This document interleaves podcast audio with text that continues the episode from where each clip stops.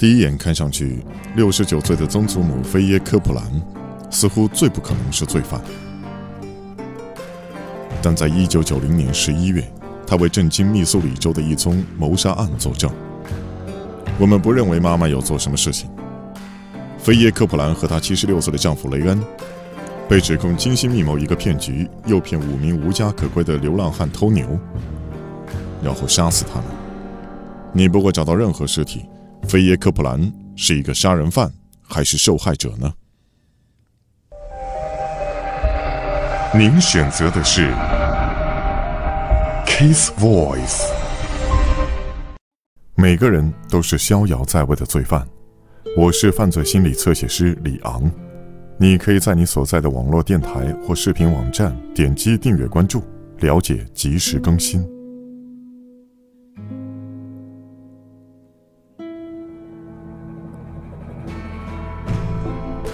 利文斯顿县位于密苏里州西北部，这个宁静的地区散落着数英里的牧场和农田。唯一一座城市是奇利科西市，这里只有九千五百人。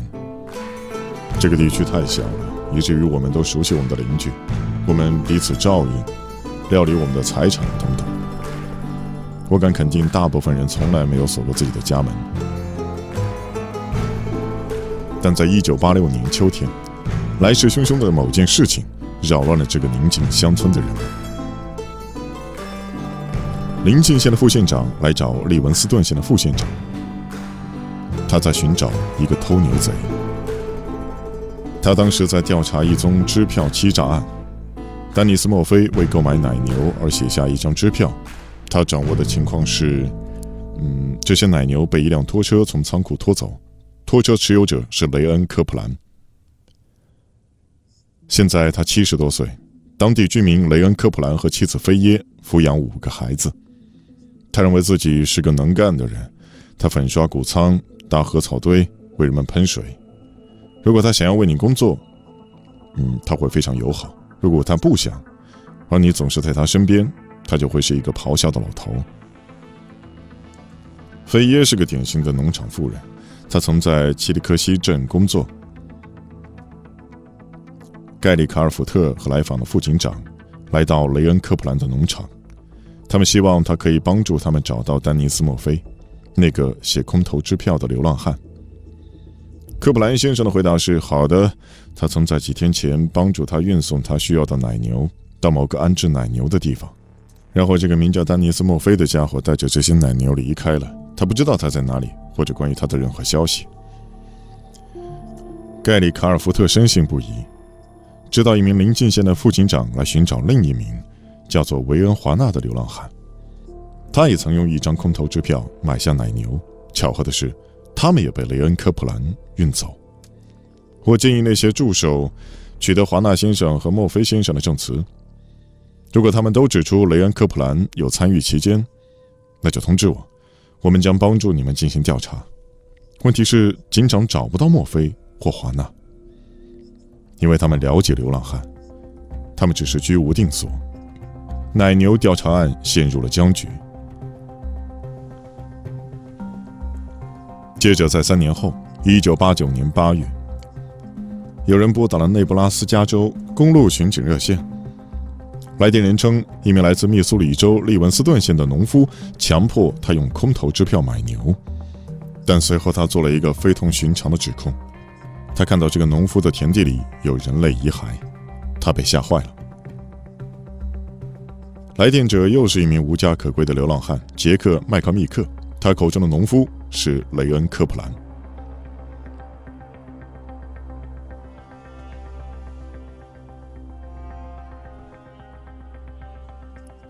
麦克密克告诉警方，他与雷恩·科普兰第一次见面是在密苏里州斯普林菲尔德的教会上。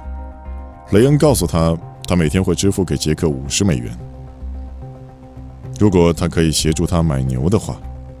科普兰也承诺他提供食宿。对于无家可归的麦克密克来说，这听起来像是绝处逢生，因此他接受了。起初，科普兰带着麦克米克去银行，并预付他两百美元来开一个支票存款账户。然后他们去了牲畜交易市场。科普兰告诉麦克密克去镜头买牛，因为他耳背而无法听到拍卖者讲话。麦克密克不得不用他新开的银行账户里的钱买牛。他们第一次购买花了两千美金，并运走了牛。但麦克密克担心了，他知道他的户头里只有两百美元，支票会因账上存款不足遭到银行拒付而退回，让他去收拾这个烂摊子。他告诉调查人员，一旦回到科普兰家的农场，他感到越来越不安。农夫的妻子菲耶像鹰一般的盯着他。他说，几天以后，他看到在谷仓附近。一些像是人类骨头的东西。如果这一切还不足以吓到他的话，这样的事情使他担心自己失去生命。雷恩曾告诉他，谷仓里有一头浣熊，他想要杀死这头浣熊，他需要杰克的帮助。雷恩手里拿着一把二二口径的来福枪，并往谷仓走。雷恩给了他一根木棍，说：“在干草堆后面用木棍戳，来把浣熊赶出来，我就会朝他开枪。”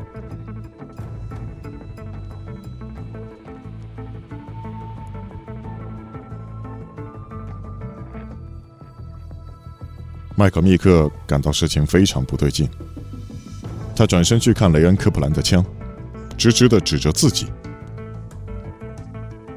后来，杰克·麦克密克生动地讲述了当天在谷仓发生的事情。我从来没有让视线从他身上离开，我一直回头看着他。我不想逃跑，因为我怕他会立刻朝我开枪。全身僵硬的麦克密克说服科普兰带他到邻近的一个小镇，在那里，他成功脱身。听了杰克·麦克密克骇人听闻的故事后，盖里·加尔福特重温。失踪流浪汉丹尼斯·墨菲和维恩·华纳的案件，他检查看是否有任何他们活动的迹象。通过检查他们的银行账户、驾照和社会安全记录，但这些人似乎已经人间蒸发。随着空头支票案件的出现，两名失踪流浪汉杰克·麦克密克的陈述显示这一卑劣行径。警长得到搜查科普兰家农场的搜查令。一九八九年十月九日，菲耶·科普兰和雷恩·科普兰被捕。起初是指控他们串谋盗窃犯罪，介于摩菲和华纳的欺诈调查。但在被捕前，雷恩和菲耶的儿子阿尔·科普兰和妻子感觉发生了奇怪的事情。在他们被捕的前一天，他们来到我家，妈妈和爸爸都来了。嗯，妈妈想要说些事情，却从来没有说出来。我们只听到爸爸说：“闭嘴，我们走。”我知道有事情发生。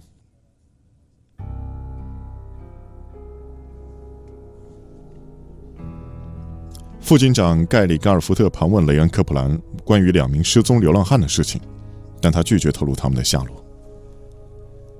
因此，你与他们的失踪是无关的吗？与我无关。菲耶·科普兰也做出同样的证供。菲耶从来都没有说出过任何事情，他只说过不要相信你们现在所听到的一切。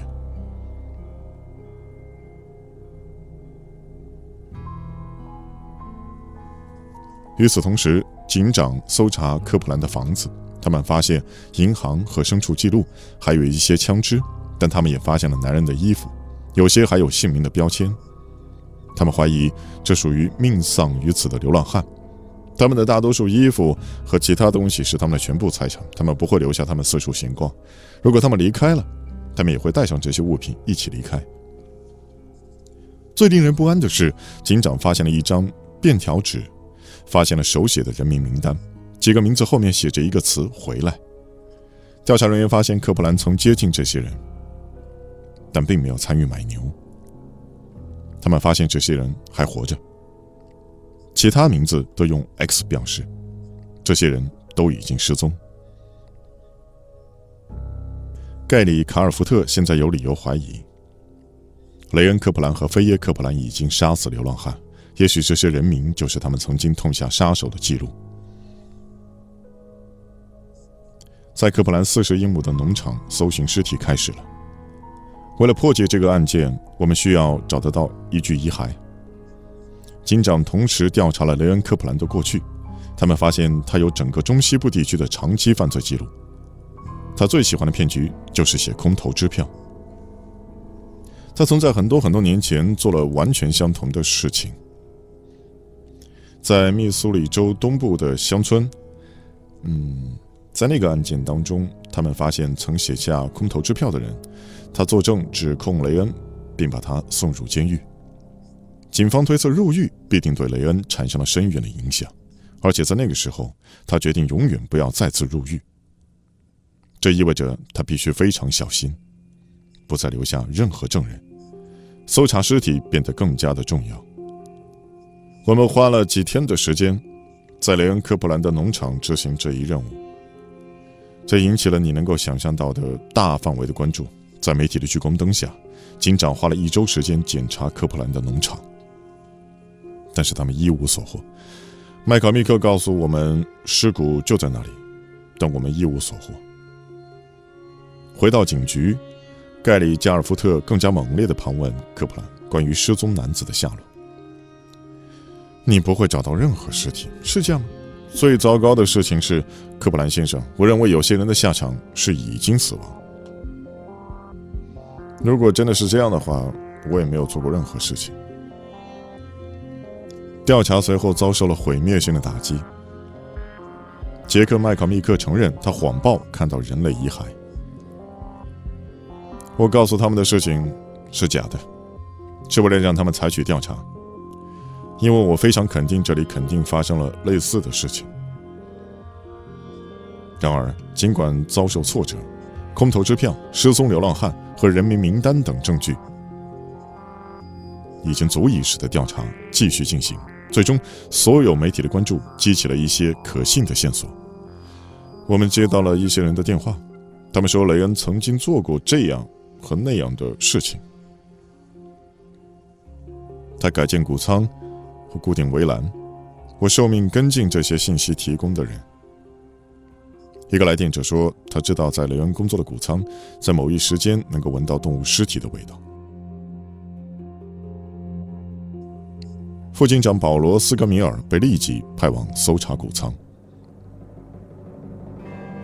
我们当时使用的全部工具，事实上只是一个不锈钢棒，它相当困难地进入地面。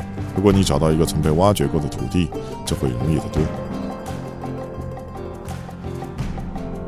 无论是在多久以前挖掘的，重新覆盖的土壤仍然不同于地面其他的区域。在一个看上去曾被挖掘的地方，调查人员开始挖。他们不久就得到了一个可怕的发现：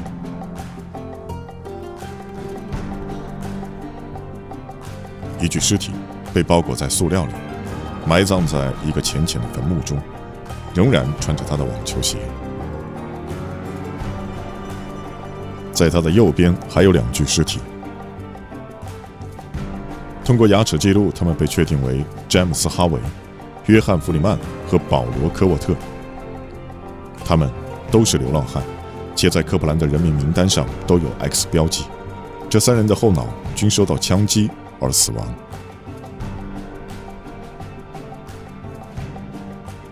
每个人都是逍遥在外的罪犯。请在新浪微博、微信公众号关注侧写师李昂。